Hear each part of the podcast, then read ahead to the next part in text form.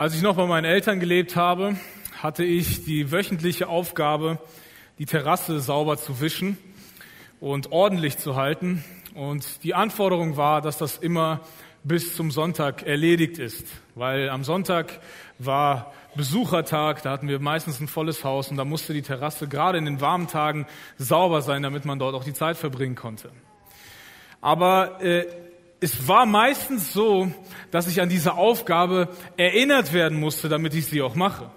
Also spätestens Samstagabend, wenn ich schon im Bett lag, kam meine Mutter noch hoch in mein Zimmer und ich habe ganz oben im Dach gewohnt und sagte, Samuel, die Terrasse ist noch nicht sauber. Dann musste ich auf und die Terrasse sauber machen, weil morgen ist Sonntag und morgen ist der wichtige Tag, wo alles blitzeblank sein muss. Es gab aber auch Situationen, da ist mir das selbst eingefallen, dass ich diese Arbeit machen muss. Und ich habe dann auch ordentlich geschrubbt und manchmal hatte ich sogar Leidenschaften, habe richtig ordentlich gesehen, habe da einen Fleck gesehen, der schon seit Monaten da war und habe den ordentlich endlich mal weggekriegt. Aber der Unterschied war, dass ich dieses Mal meine Mutter darauf hingewiesen habe, dass ich doch tatsächlich geputzt habe, ohne dass sie mich erinnern musste. Ich weiß nicht, ob ihr das kennt von Kindern, ähm, dass man oft so, wenn sie, gerade wenn man versucht, sie äh, zu, äh, zur Empathie zu erziehen oder ihnen hilft oder beibringen möchte, gute Menschen zu sein, nett zu sein, freundlich sein, zu, zu sein zu anderen, dass sie dann versuchen, wenn sie selber darauf kommen, also wenn sie von alleine nett, freundlich oder empathisch sind, dass sie dann die Anerkennung von Erwachsenen möchten. Guck mal, was ich gemacht habe. Ich stelle das ganz oft fest, dass wir im Leben auch oft so sind. Wir Menschen sind eigentlich Spezialisten dafür, unsere guten Taten irgendwie zur Schau zu stellen, weil ganz oft tun wir gute Dinge nicht einfach nur, weil es gemacht werden soll, sondern wir lieben es, Anerkennung zu bekommen. Wir leben in einer Gesellschaft, in einer, mit einer sehr äh, diversen Gesellschaft mit sehr, sehr vielen verschiedenen Religionssystemen. Doch das, was die meisten Religionen gemeinsam haben, ist, dass ihre Systeme irgendwie einen übergeordneten Maßstab haben, nach dem sich alle irgendwie zu richten haben. Und seltsamerweise bestimmt dieser Maßstab oder soll dieser Maßstab das Verhalten von uns heutzutage bestimmen. Und in den meisten Religionen ist es so, dass wenn du dich an diesen Maßstab hältst, wenn du diesen Maßstab erfüllst, dass das Auswirkungen hat auf deine Zukunft. Und man glaubt, dass man äh, als etwas Besseres reinkarniert wird. Man glaubt, dass man die Zukunft in, der Hölle, in dem Himmel verbringt statt in der Hölle. Das hat irgendwie Auswirkungen auf, auf meine Zukunft. Und als Christ muss ich ganz oft feststellen, zu sagen, ah, diese armen Menschen, die müssen sich für ihre Zukunft abrackern, die müssen so viel tun. Aber in Jesus habe ich Freiheit und bei Jesus muss ich gar nichts tun. Und ich werde einfach nur durch seine Gnade errettet. Fakt ist, dass obwohl ich errettet bin, obwohl ich eine Beziehung zu Gott lebe, ich ganz oft feststelle, dass meine Taten, also das, was ich tue, dass ich doch damit irgendwie versuche, Gott zu beeindrucken. Dass ich doch irgendwo eine Denkweise in mir habe, dass mein Handeln eine Auswirkung auf die Beziehung zwischen mir und Gott hat. Ich habe vielleicht einen ganz großartigen Tag. Ich bin sehr gut durchgekommen. Ich war ein großartiger Christ. Und es fällt mir leicht, in so einer Situation, aus so einer Perspektive, aus so einer Position heraus zu Gott zu kommen. Aber was ist, wenn es mal ein nicht so guter Tag war? Wenn ich einen Fehler gemacht habe? Ja, sagen wir es mal beim Namen, wenn ich gesündigt habe. Dann habe ich oft den Eindruck, okay, zu Gott, das ist so ein bisschen, da ist etwas zwischen uns. Ganz ausgenommen diese Tage, wo ich so richtig versaut habe. Ich glaube, da gehen wir meistens Gott lieber eher aus dem Weg, oder? Kennt ihr das? Ich glaube, das wird deutlich, dass wir so eine Denkweise haben, wie unsere Beziehung zu Gott beeinflusst wird durch unser Handeln, vor allem wenn wir in Schwierigkeiten kommen. Und dann stellen wir uns ganz oft die Frage, warum habe ich das verdient? Und wir sehen eine Relation zwischen dem, was wir tun und wie Gott auf uns gestimmt sein sollte. Zum Beispiel schreibst du eine Klassenarbeit und bekommst eine schlechte Note und dir fällt ein, ja, es ist kein Wunder, ich muss ja die fünf bekommen, weil davor am Tag war ich ziemlich ungehorsam zu meinen Eltern. Oder du siehst, wie deine Kinder sich nicht für Jesus entscheiden und du denkst, okay, es liegt an mir, ich habe zu wenig gebetet. Oder du wirst geblitzt und denkst, naja gut, ich habe es verdient. Ich habe dem anderen die Vorfahrt vorher genommen. Und dann kommen vielleicht ganz schlimme Dinge in deinem Leben. Du erlebst Verlust. Jemand stirbt. Du erlebst Krankheit. Und gerade in solchen Situationen wird diese Denkweise, über die ich gerade spreche, deutlich, weil wir ganz oft Gott fragen, Gott, warum ich? Gott, warum habe ich das verdient? Was habe ich in meinem Leben getan, dass mir das jetzt zutreffen muss? Und ich will sagen, ich glaube, das liegt an einer Denkweise, dass wir glauben, dass unser Verhalten eine Auswirkung auf unsere Beziehung zu Gott hat. Und auf einmal merken wir, dass wir doch nicht nur aus Gnade, doch nicht nur durch Jesus zu Gott kommen, sondern dass da ein Denken gibt, dass meine Taten irgendwas bei Gott bewirken können. Irgendwie wollen wir Gottes Wohlgefallen durch unsere Taten verdienen. Und da drin liegt eine Riesengefahr. Wenn du beginnst, dieses Spiel zu spielen, also deine guten Taten Gott vorzuhalten und zu erwarten, dass Gott darauf reagiert, du wirst es verlieren. Die besten Menschen auf dieser Erde haben dieses Spiel verloren. Mutter Teresa hat dieses Spiel verloren. Selbst André verliert dieses Spiel. Es macht keinen Sinn, dieses Spiel überhaupt anzufangen, denn es ist so, wenn Gott sagt, willst du dieses Spiel wirklich spielen? Hier ist mein Standard. Du willst deine Taten abwiegen gegen deinen schlechten? Hier ist mein Standard. Du wirst ihn nie erreichen. Niemand kann Gottes Standard erfüllen. Ich weiß nicht warum, aber ich hatte früher so eine Vorstellung, dass Gott, wenn ich mich schlecht verhalten habe, dass Gott eine Abkühlphase braucht. Dass Gott erstmal runterkommen muss, bevor ich wieder mit ihm ins Gespräch kommen kann. Er braucht eine Pause von mir, damit er sich beruhigen kann. Das Problem mit dieser Denkweise ist, dass wir eine Liste in uns haben, wo wir sagen, es gibt Dinge, da braucht Gott Zeit, um runterzukommen, und es gibt Dinge, da kann ich direkt zu Gott kommen. Ah, da kann Gott ein Auge zudrücken. Wir haben eine Liste mit Kategorien von Taten, zum Beispiel Dinge, die Gott richtig aufregen. Und wir haben dann, dann gibt's die zweite Kategorie, ah, das sind so Dinge, die mag Gott nicht. Und dann gibt's so ganz unten die Kategorie, ah, das sind so Dinge, da kann Gott ein Auge zudrücken. Ja, niemand ist perfekt. Und ich glaube, dass jeder von uns so eine Liste hat. Oder? Lass uns mal ein paar Beispiele anschauen. Geschwindigkeitsübergrenzung. Wer findet, dass das schlimm ist? Ist das Sünde? Ich glaube, das ist so Kategorie, da kriegt Gott noch ein Auge zu. Aber Mord, das ist Kategorie 1. Das regt Gott richtig auf. Wie ist das mit Ehebruch? Da wird es schon ein bisschen komplizierter. Wann fängt Ehebruch an? Wie weit darf man gehen? naja, Gott, du weißt ja, wir sind ziemlich vertraut und du kennst meine Situation, du weißt, wie schlecht es mir geht mit dieser Frau und wie, gut, wie schlecht wir klarkommen und so. Und du willst ja, dass ich glücklich bin, du willst ja mein Glück und deswegen wirst du verstehen, warum ich mich so oder so entscheide. Was ist mit Schwarzarbeit? Was ist mit Lügen? Was ist mit den Dingen, die man oft nicht sieht, sowas wie Lust, Neid und Rache, also die Gefühle, die du empfindest, was du deinem Feind am liebsten antun würdest, wenn es legal wäre? Was ist mit diesen Sünden? Wo kategorisieren wir sie ein? Das Problem ist, dass unsere Listen, die jeder so für sich hat und irgendwie priorisiert, dass die nicht gleich sind. Bei den großen Dingen ist es uns schnell klar, dass da etwas zwischen mir und Gott steht. Aber bei den kleinen Dingen denken wir manchmal, ach, Gott kommt schon drüber weg. Das wird unsere Beziehung nicht stören. Aber Gott macht keinen Unterschied bei Sünde.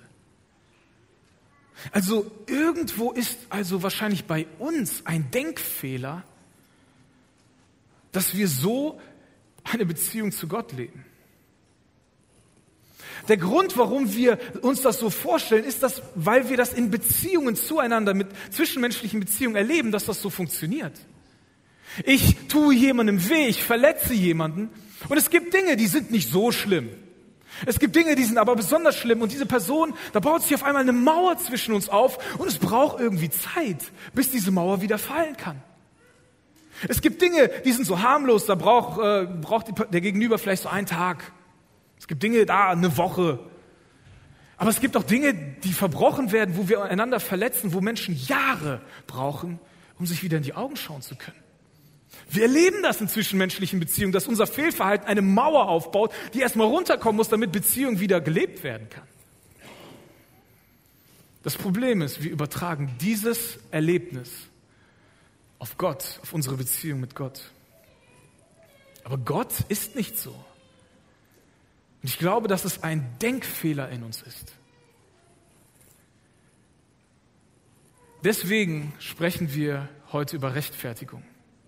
Ich glaube, dass Rechtfertigung das Thema ist, was uns hilft, diesen Fehler zu beheben, diesen Denkfehler zu korrigieren. Denn der Grund, warum wir eine solche Denkweise zulassen, sind zwei. Ich glaube, wir unterschätzen das, was am Kreuz passiert ist, und wir überschätzen unsere persönlichen guten Taten. Wenn du eine solche Denkweise zu deiner Beziehung zu Gott hast, wenn du glaubst, dass deine Beziehung zu Gott so funktioniert, dann glaube ich, dass du das, was Jesus am Kreuz vollbracht hat, unterschätzt. Und dass du deine eigenen guten Taten überschätzt. Und ich glaube, dass Rechtfertigung oder das Verstehen, was Rechtfertigung bedeutet, uns hilft, diesen Denkfehler zu beheben. Die Rechtfertigungslehre ist so gravierend, dass es die Reformation ausgelöst hat. Man spricht davon, das Schlüsselerlebnis, das Martin Luther da in seinem Türmchen hatte, war, als er die Rechtfertigung verstanden hat und damit eine Reformation der Kirche ausgelöst hat mit allem Guten und allem Schlechten. In der Frühzeit des Christentums gab es eine Gemeinde, die irgendwie symptomatisch dafür war oder beispielhaft dafür war, ganz viele Denkfehler zu haben in ihren Überzeugungen. Aber der Gründer dieser Gemeinde, der Apostel Paulus, dem lag es so am Herzen, dass diese Gemeinde lernt, in einer neuen Art und Weise zu denken und göttliches Gedankengut zu implementieren, damit dies ihr Leben verändert. Und deswegen wird er nicht müde, diese Denkfehler zu korrigieren und immer wieder anzusprechen. Und Paulus gibt zu, dass in dieser, dieser, in dieser Thematik, über die wir heute sprechen werden, dass er selber einen Denkfehler gehabt hat. Dass in der Vergangenheit er selber eine verdrehte Sicht auf Gott hatte und die korrigiert werden musste. Aber dass diese Korrektur seiner Perspektive auf Gott und seine Beziehung zu Gott ihn so verändert hat, dass er nicht aufhören kann, das bei anderen zu korrigieren, weil es sein Leben mit Gott, seine Beziehung mit Gott so anders gemacht hat. Und hier sind die Originalworte von Paulus, die uns überliefert sind. Er schreibt an die Gemeinde in Korinth, wenn jemand zu Christus gehört, ist er eine neue Schöpfung. Das Alte ist vergangen, etwas ganz Neues hat begonnen. Zu Christus gehören, das ist die Paulus-Vokabel für Jesus nachfolgen. Ich will Teil von Gottes Reich werden. Ich habe mich für Gott entschieden. Und Paulus sagt hier, alle Menschen, die sich entscheiden, Jesus nachzufolgen, da passiert etwas mit ihnen. Menschen, die sagen, ich will Jesus hinterhergehen, ich entscheide mich für ein Leben mit Gott, da passiert etwas so Radikales. Das ist nicht nur eine Entscheidung, das ist nicht nur eine Richtungsänderung, das ist eine Erneuerung. Er sagt hier, das Alte ist vergangen. Das, was vorher war, die Vergangenheit, die ist zu Ende. Jetzt passiert ein neues, etwas Neues entsteht, ein neues Zeitalter ist angebrochen. Etwas ganz Neues hat begonnen. Es entsteht eine gravierende Veränderung, wenn du Jesus nachfolgst. Für uns ist Glaube ganz oft der Auslöser, dass ich etwas tue. Also ich glaube an Gott, das bedeutet, ich muss in meinem Leben aufräumen, ich muss mit den Dingen umsortieren, ich muss Dinge bereinigen.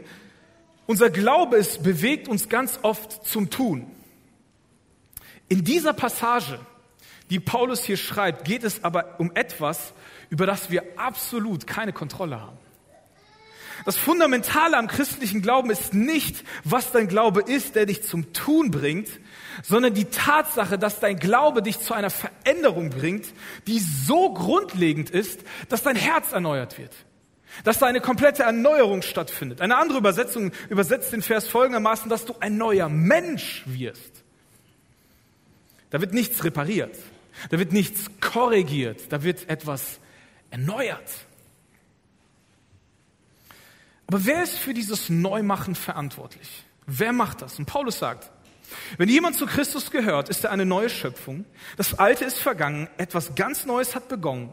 All das, diesen ganzen Erneuerungsprozess, das ist Gottes Werk. Hier ist meine Frage, wer macht neu? Wer macht uns neu? Wie bitte? Wer macht uns neu? Was habe ich dafür getan? Nichts. Gott macht neu. Etwas, wo ich absolut keine Kontrolle habe. Aber dieses Neuwerden, warum, warum muss ich neu werden? Warum kann Gott mich nicht einfach verbessern? Warum muss Gott etwas Neues schaffen durch den Glauben? Und hier, um das zu verstehen, muss ich etwas weiter ausholen. In einer anderen Stelle, in einer anderen Begebenheit spricht Paulus das an und indem er das Verhältnis zwischen Gott und Mensch darstellt. Und er sagt, es ist das eine, Gott ist heilig. Und heilig bedeutet absolut rein, absolut fehlerfrei, perfekt. Aber heilig bedeutet auch, dass Gott gerecht ist. Gott ist der gerechte Gott und Gott verabscheut jede Ungerechtigkeit. Und heilig bedeutet, dass Gerechtigkeit immer Strafe von Ungerechtigkeit fordert. Das Problem ist, der Mensch ist sündig. Er ist unrein, er ist unperfekt. An einer anderen Stelle sagt Paulus, der Mensch ist eigentlich sogar gottlos. Ich würde sagen, wow, wow, wow. Gottlos? Gottlos würde ich mich jetzt nicht beschreiben. Also ich glaube zwar nicht an all das, was ihr glaubt, aber gottlos? Hier eine kleine Rechnung. Also wenn Gott heilig ist und wir das mal als perfekt nennen und wir sind unperfekt, also ohne Gott, wir nennen einfach die, die, ähm, den Anhang für das äh, Adjektiv ändern. Ich weiß, das ist kein perfektes Deutsch, aber wir sagen einfach statt unperfekt, perfekt los. Und wenn perfekt Gott ist, dann sind wir gottlos. Und so schnell siehst du, wie gottlos du bist. Das ist Paulus Definition. Fern von Gott zu sein. Das Problem des Menschen ist, dass er gottlos ist. Es gibt keine Möglichkeit, mit Gott in Beziehung zu leben. Ich will heute mal einfach ein anderes Wort dafür gebrauchen. Wir sind inkompatibel. Inkompatibel meint, wir sind entgegengesetzt, unvereinbar, feindlich, unverträglich. Wir Menschen sind Sünder, ungerecht, befleckt und das passt nicht zu Gott. Das fügt sich nicht zusammen. Das geht nicht miteinander. Um das zu verstehen, möchte ich ein Beispiel benutzen, dieser Lampenständer soll Gott repräsentieren. Für all die aufmerksamen Bibelleser, ich habe extra einen Lampenständer mit drei Füßen benutzt, ja, drei Einigkeit. Und das könntest du sein. Das ist der Mensch in seiner Geburtsform. Stein. Die alten Propheten sprechen von, der Mensch, Mensch hat ein steinernes Herz. Und wenn wir das versuchen, mit Gott in Einklang zu bringen, dann können wir probieren, es immer wieder hinzustellen, aber da passiert nichts. Das passt nicht zusammen. Das hier und das hier gehören nicht zusammen. Ich weiß, Be Beispiele sind äh, nicht immer perfekt. Am besten wäre, wenn das sogar hier das wegschleudert, ja, in die andere Richtung zieht, entgegengesetzt. Aber das passt hier nicht rein. Du kannst versuchen, wie du möchtest, das zusammenzubringen, aber das gehört nicht zueinander. Das passt nicht. Inkompatibel. Du kannst den Stein hier nicht reinschrauben. Es wird nicht funktionieren. Du wirst irgendwas zerstören. Inkompatibel. Und das ist der Zustand, in dem wir leben. Inkompatibel zu Gott. Und es bringt nichts, diesen Stein so zu schleifen wie eine Glühbirne, damit wir ihn hier reindrehen können. Es wird trotzdem nichts passieren. Das ist inkompatibel. Und es gibt viele Menschen, die sich bemühen, kompatibel zu werden zu Gott und reinzupassen. Schlussendlich wird es nie perfekt sein. Du wirst nie den perfekten Standard erreichen. Und weil dieses Ding, wer wir sind, inkompatibel ist, muss Gott neu schaffen. Und genau das ist das, was er dir anbietet. Er bietet dir an, eine neue Schöpfung zu werden. Etwas zu werden, was kompatibel wird. Was reinpasst. Was zusammenpasst. Was hält. Was eine Beziehung realistisch macht. Aber ihr Lieben, das macht Gott nicht mit einem Fingerschnippen, wie er die Erde schafft. Wisst ihr, das, was uns trennt, was die Bibel Sünde nennt, das ist ein Riesenproblem. Und das Problem der Sünde ist Thema für eine eigene Predigt. Aber wir glauben, dass Sünde uns von Gott trennt und dass das Sterben von Jesus und das Auferstehen von Jesus Christus uns die Möglichkeit gegeben hat, neu zu werden. Und neu werden bedeutet, wir werden kompatibel mit Gott. Wir passen wieder zu ihm. Das funktioniert miteinander. Paulus drückt das so aus. Er sagt, das alles, dieses Kompatibelwerden, das ist Gottes Werk. Er hat uns durch Christus mit sich selbst versöhnt. Das Problem von Sünde ist nicht nur, dass es uns von Gott trennt. Das Problem von Sünde ist nicht nur, dass es uns unkompatibel zu Gott macht. Das Problem von Sünde ist, dass Gott heilig ist und dass Gott Sünde strafen muss. Wir geboren als Sünder können uns Gott nicht nähern. Wir können da absolut nichts bewirken. Wir verdienen die Strafe, wir sind die Ungerechten. Wir sind nicht nur entgegengesetzt von Gott, sondern seine Gerechtigkeit fordert Bestrafung von jeder kleinen, untere Kategorie bis obere Kategorie Sünde. Und deswegen, ihr Lieben, deswegen sandte Gott Jesus. Am Kreuz wurde unsere Strafe gesühnt. Gott konnte uns mit sich selbst versöhnen. Paulus sagt weiter, ja, in der Person von Christus hat Gott die Welt mit sich versöhnt, so dass er den Menschen ihre Verfehlung nicht anrechnet. Das, was uns eigentlich zusteht, die Strafe, die uns zusteht, rechnet Gott uns nicht mehr an, weil er sie Jesus anrechnet. Ich weiß nicht, wie es euch geht, wenn ihr das Wort versöhnen hört, aber ich kenne das aus meiner Kindheit, dass meine Eltern immer wieder gesagt haben, versöhnt euch, wenn wir im Streit waren als Geschwister. Und das ist halt mehr so ein Ausdruck wie, ja, rauft euch mal zusammen, kommt endlich mal klar, ja? Vertragt euch wieder. Aber das Wort, das Paulus hier benutzt, heißt im Griechischen katalasso. Und dieses katalasso, das hat eine Kraft, die viel, viel mehr bedeutet als einfach nur vertragt euch. Man könnte das Wort auch anders übersetzen. Da wird etwas verändert. Da wird etwas ausgetauscht, von Feindschaft zur Freundschaft gewechselt. Ihr Lieben, das passiert, wenn wir, wenn Gott sich selbst mit uns versöhnt. Wir wurden von Feinden zu Freunden. Da, wurde, da ist ein Austausch stattgefunden. Unser Leben wurde auf Jesus übertragen. Und unsere Verfehlung, unsere Sündhaftigkeit wurde auf Jesus gepackt und er wurde dafür bestraft. Und sein Leben wurde auf uns übertragen. Da ist eine Veränderung passiert, eine neue Schöpfung. Es gibt keine offene Rechnung mehr zwischen uns und Gott. Den, der ohne jede Sünde war, hat Gott für uns zur Sünde gemacht. Das heißt, Gott hat den genommen, der seinem Standard entsprochen hat und hat auf ihn all unsere Sünde gepackt. Der einzigen Person jemals hier auf der Erde gelebt hat, die seinem, dem göttlichen heiligen Standard entsprach, lud Gott alles auf ihn und bestrafte diese Person, beladen mit unseren Sünden. Er hat alle Sünde getragen, alle deine und meine Sünden auf ihm, auf Jesus. Jesus wurde Sünde.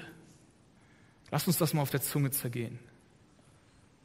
Denn der, der ohne jede Sünde war, hat Gott für uns zur Sünde gemacht, damit wir durch die Verbindung mit ihm, also mit dem, der die Sünde trägt, durch die Verbindung mit Jesus, die Gerechtigkeit bekommen, mit der wir vor Gott bestehen können. Und hier ist endlich unser Wort zum Thema. Das ist, was passiert, wenn wir uns in Verbindung setzen mit Jesus. Dann bekommen wir seine Gerechtigkeit. Die Gerechtigkeit Gottes, eine Gerechtigkeit, die vor Gott besteht. Wir werden von dem Inkompatiblen zu etwas Kompatiblem, die zu Gott passt, der bei vor Gott besteht, der nicht vor Gott verzerrt wird. Wir werden auf einmal zu etwas, zu einem neuen Wesen, der so vor Gott bestehen kann, ohne dass irgendwas passieren muss. Dass wir wieder zu Gott passen, dass seine Heiligkeit uns nicht verzerrt, dass seine Heiligkeit uns nicht zerstört. Seine Gerechtigkeit auf uns einmal passt das, auf einmal sind wir kompatibel. Wir glauben, dass durch die Verbindung mit Jesus wir vor Gott gerechtfertigt werden. Das bedeutet, ich bin gerecht vor Gott.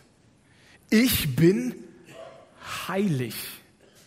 Ich bin wie Gott geworden, weil ich dann wieder zu ihm passe, heilig wie er. Allein durch die Verbindung mit Jesus. Aber warte mal, was ist mit den Dingen, die ich gerade gemacht habe? Was ist mit der Sünde, die ich gerade begangen? Nein. Alle deine Sünden, die vergangenen, die gegenwärtigen und die zukünftigen, an diesem Kreuz bezahlt für immer. Und ich kann nachvollziehen, dass dir das schwerfällt, darüber nachzudenken, dass zukünftige Sünden jetzt schon vergeben sind. Aber mach dir, führ dir mal vor Augen, dass als Jesus gestorben ist und diesen Preis bezahlt hat, waren alle deine Sünden, deine vergangenen, gegenwärtigen und deine zukünftigen in der Zukunft. Also Jesus bezahlt am Kreuz ein für alle Mal und tut der Gerechtigkeit Gottes Genüge. Alleine durch die Verbindung mit Jesus. Und hier ist die Frage, wie verbünde ich mich mit Jesus? Wie kommen wir denn zusammen? Wie funktioniert das? Wie funktioniert das? Was muss ich tun, damit ich diese Gerechtigkeit von Gott zugesprochen bekomme? Paulus sagt, kein Problem, ich erkläre es euch. An die Römer schreibt er es folgendermaßen, er sagt, zu dieser Botschaft bekenne ich mich offen und ohne mich zu schämen, denn das Evangelium ist die Kraft Gottes, die jedem, der glaubt, Rettung bringt. Das gilt zunächst für die Juden, es gilt aber auch für jeden anderen Menschen. Denn im Evangelium zeigt uns Gott seine Gerechtigkeit. Die Gerechtigkeit, die Gott uns zeigt, das Rechtfertigen eines Sünders, ist der Kern des Evangeliums. Das ist die frohe Botschaft. Gott ist gerecht, wenn er sich mit uns versöhnt, weil die Schuld schon bezahlt ist auf Jesus. Jeder, der sich mit Jesus verbindet, der wird gerecht gesprochen. Aber wie verbindet man sich mit Jesus? Denn im Evangelium zeigt uns Gott seine Gerechtigkeit, eine Gerechtigkeit, zu der man durch den Glauben Zugang bekommt. Sie kommt, zum, sie kommt dem zugute, der ihm vertraut. Darum heißt es in der Schrift, der Gerechte wird leben, weil er glaubt. Und hier ist das, was du tun kannst. Für dieses Neuwerden, dieses Kompatibelwerden mit Gott kannst du nichts tun. Du kannst nur sagen, Jesus, ich verbünde mich mit dir. Ich glaube, dass das, was du am Kreuz getan hast, ausreicht, mich aus so etwas zu so etwas zu verwandeln. Zu jemandem, der wieder kompatibel, der wieder in Beziehung mit Gott leben kann. Durch Glauben treten wir in diese Verbindung mit Jesus. Durch Glauben werden wir gerechtfertigt, kompatibel gemacht. Wir sind von Geburt an inkompatibel und wir brauchen diese Erneuerung, um zu Gott zu passen, um in seine Gegenwart zu kommen, um mit Gemeinschaft und in Beziehung mit ihm zu leben. Und deswegen, das ist unser Statement. Credo, ich glaube. Durch den Glauben bin ich vor Gott gerechtfertigt. Das ist der absolute Wahnsinn, oder? Was hast du dafür getan? Was hast du dazu beigetragen? Nichts. Und hier kommt meine Herausforderung an dich. Hier ist das Ding. Was kannst du tun, um da wieder rauszukommen? Nichts. Wenn du als Nachfolger sündigst, dann ändert das vor Gott nichts. Du bist gerecht gesprochen.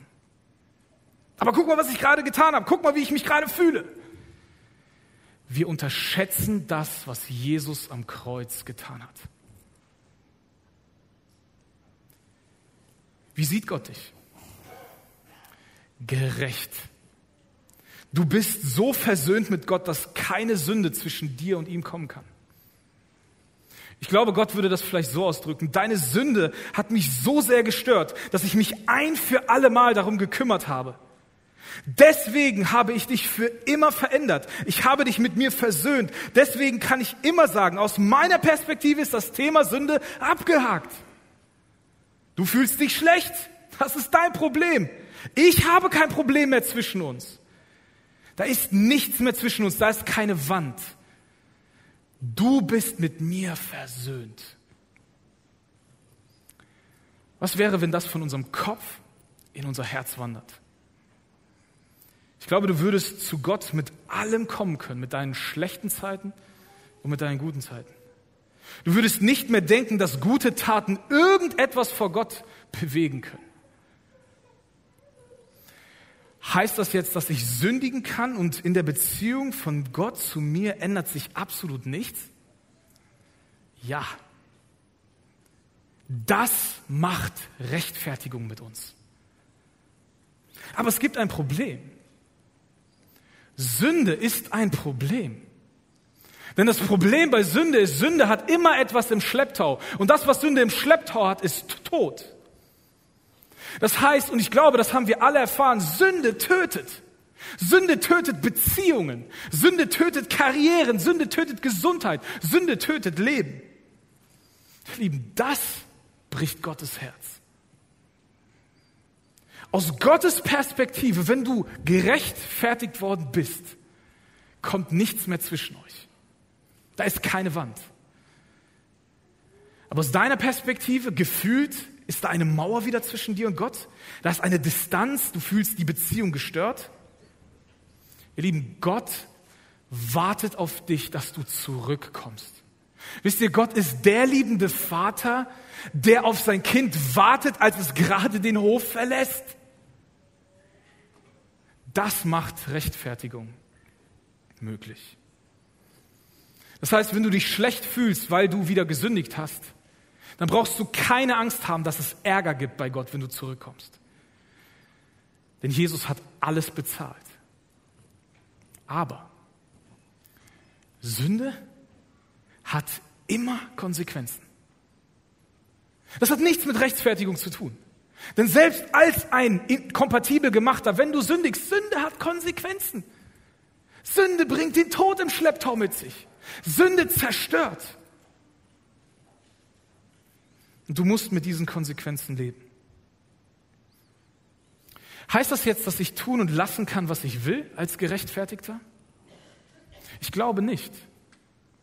Denn denken wir noch einmal drüber nach. Wir sind nicht mehr das hier. Wir sind neu. Und als neue Menschen, gerade in der Verbindung mit Gott, da passiert etwas. Gott macht dich nicht nur neu, sondern neu zu etwas. Paulus sagt in, in, unser, in unserem Text folgendes. Das alles, also die Rechtfertigung, ist Gottes Werk. Er hat uns durch Christus mit sich selbst versöhnt und hat uns zu dem Dienst der Versöhnung berufen oder hat uns den Dienst der Versöhnung übertragen. Ihr Lieben, es gibt einen Auftrag. Wir sind die Versöhnungsbotschafter auf dieser Erde.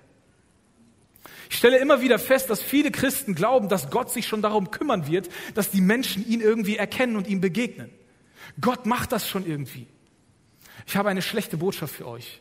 Nach uns kommt niemand mehr. Wir sind die Botschafter. Wir sind die Gemeinde Gottes hier auf dieser Erde, die den Auftrag hat, die Versöhnung zu verkündigen. Dafür hat Gott uns gerecht gemacht, damit wir das hinausrufen, was er an unserem Leben getan hat, was wir selber erlebt haben. Paulus sagt, ja, in der Person von Christus hat Gott die Welt mit sich versöhnt, so dass er den Menschen ihre Verfehlungen nicht anrechnet und uns hat er die Aufgabe anvertraut, diese Versöhnungsbotschaft zu verkünden.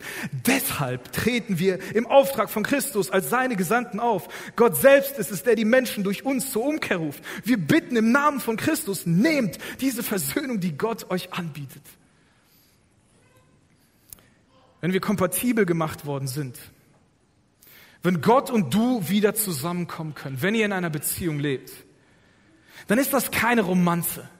Dann ist das kein, ah, keine tolle Liebesgeschichte, oh, die haben sich wieder gefunden. Dann ist das ein verändert werden zu etwas.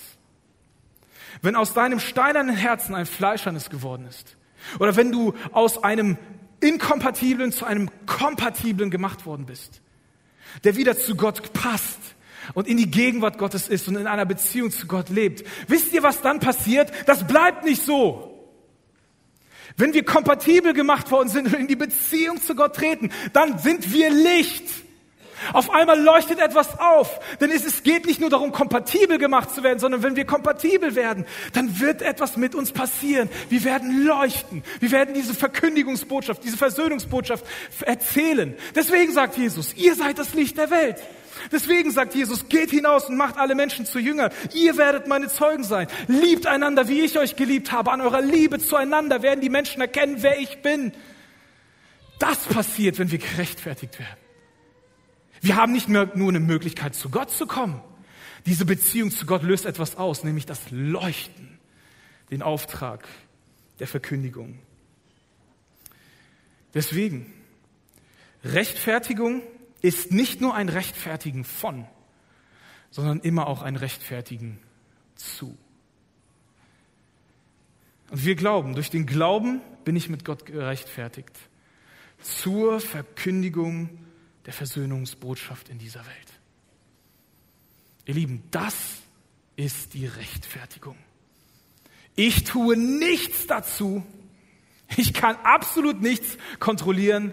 Gottes Werk ist es. All das ist Gottes Werk.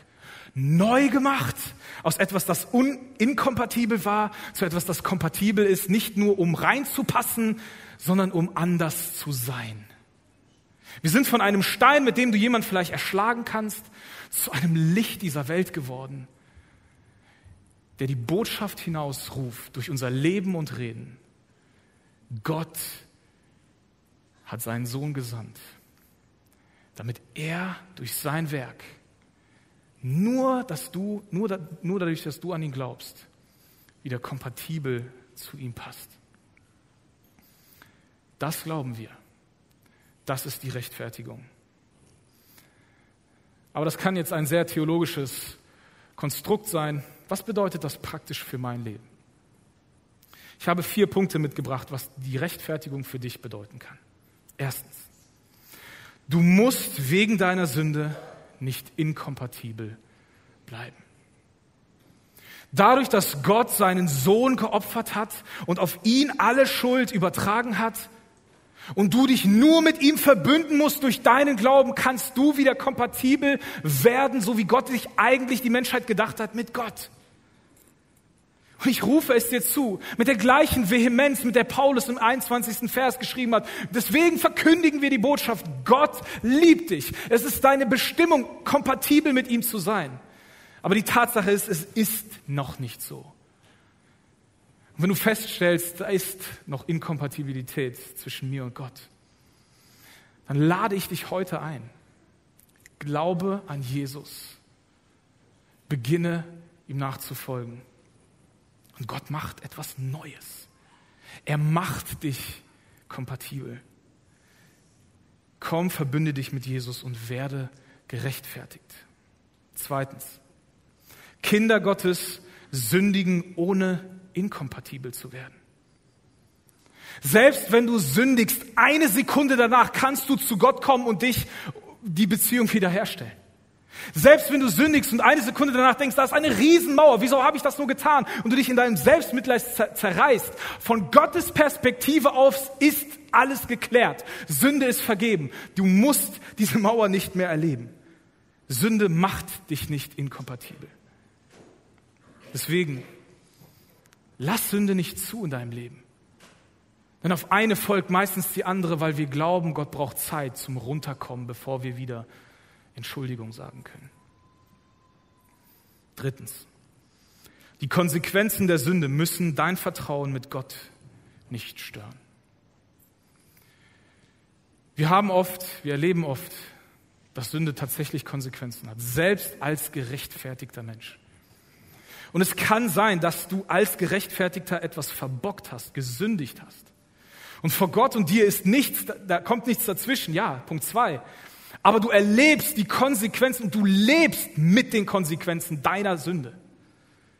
Und es kann sein, dass eine Entscheidung von dir deine Familie zerstört hat. Und jeden Morgen, wenn du aufwachst, erlebst du und siehst du in deinen Kindern, in deiner Arbeitsstelle, was auch immer, die Konsequenzen, Konsequenzen deiner Sünde.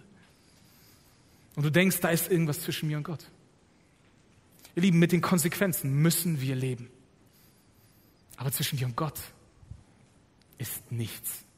Gerechtfertigt bedeutet, da ist nichts zwischen uns. Das heißt, selbst wenn du Konsequenzen erlebst und durch sie leben musst oder mit ihnen leben musst, muss es deine Vertrautheit zu deinem himmlischen Vater nicht belasten. Denn die Rechtfertigung bedeutet, du kannst nicht inkompatibel werden. Konsequenzen sind nur Konsequenzen. Sie ändern nie Gottes Perspektive auf dich. Du bist versöhnt. Und letztens, Gerechte haben einen Auftrag, Versöhnung durch ihr Reden und Leben zu verkünden. Du bist nicht nur gerechtfertigt von, sondern du bist auch gerechtfertigt zu einem Leben, durch das andere Menschen Gott kennenlernen. Wenn wir verstehen, was Jesus getan hat, wenn wir aufhören zu unterschätzen, was das, was Jesus am Kreuz vollbracht hat, bedeutet, wenn das von unserem Kopf in unser Herz wandert, ich glaube, dann werden wir ein ganz anderes Leben führen. Wenn wir verstehen, dass es mich nicht inkompatibel macht vor Gott, sondern dass Sünde eigentlich nur etwas ist, das mein Licht nicht mehr leuchten lässt und mich, mir, mich hindert, meinen Auftrag zu erfüllen, und wir die ganze Zeit denken, da ist eine Mauer zwischen mir und Gott und ich, Gott braucht ein bisschen Zeit, bis ich das endlich aufräumen kann. Lasst uns doch gerecht, als gerechtfertigte leben und mit Sünde aufräumen, damit unser Licht wieder leuchten kann. Denn wir haben einen Auftrag zu erfüllen. Nach uns kommt niemand mehr. Ja, Christsein ist tatsächlich anders als die anderen Religionen. Durch die Rechtfertigung aus Glauben verändert sich alles für die Ewigkeit, aber auch im Hier und Jetzt. Deswegen, Credo, ich glaube, dass allein durch den Glauben an Jesus Christus ich vor Gott gerechtfertigt werde zur Verkündigung der Versöhnungsbotschaft in der ganzen Welt. Ich möchte noch beten. Vater, Danke dir von ganzem Herzen, Herr, dass du deinen Sohn gesandt hast, der das möglich gemacht hat. Danke dir, Jesus, dass du gekommen bist, um mich neu zu machen. Dass meine Inkompatibilität nicht mehr ein Problem ist, sondern weil du einen Weg geschaffen hast, uns wieder kompatibel, nahbar, beziehungsfähig mit dir zu machen. Großer Gott, ich danke dir für deine große Weisheit. Danke dir für deinen das, was du bewirkt und gewirkt hast. Danke, Jesus, dass du gestorben und auferstanden bist für mich, damit das für mich möglich ist. Und Herr, ich bitte dich für diejenigen, die hier heute merken, dass sie noch inkompatibel sind mit dir, dass du sie berührst, dass du ihnen ans sie ansprichst und ihnen deutlich machst, dass es nicht so bleiben muss, sondern dass das Angebot, dass die frohe Botschaft des Evangeliums, der Rechtfertigung durch den Glauben an Jesus Christus heute offen ist. Aber Herr, ich bitte dich auch für all diejenigen, die dir nachfolgen und die immer wieder zu kämpfen haben mit ihren guten und schlechten Taten und immer wieder glauben, vor dir was beweisen zu müssen. In welcher Form auch immer. Dass du uns klar machst, was für eine gravierende Veränderung dein Sterben am Kreuz und dein Auferstehen, Sieg über Tod und Sünde in uns bewirkt hat. Dass wir wirklich neu sind und dass wir mit dieser Freimütigkeit zu dir jedes Mal treten können, ob gut oder schlecht lebend. Und aufräumen können, damit unser Licht wieder neu leuchtet. Und Herr, ich bitte dich für eine veränderte Denkweise da, wo ja ein Fehler vielleicht ist in unserem Denken zu dir, über dich, damit wir frei und gerechtfertigt leben können, damit unsere Region hier unser Licht leuchten sieht, weil wir diese tiefe Sicherheit in dir haben dass du uns gerecht gemacht hast zu dem Licht der Welt. Amen.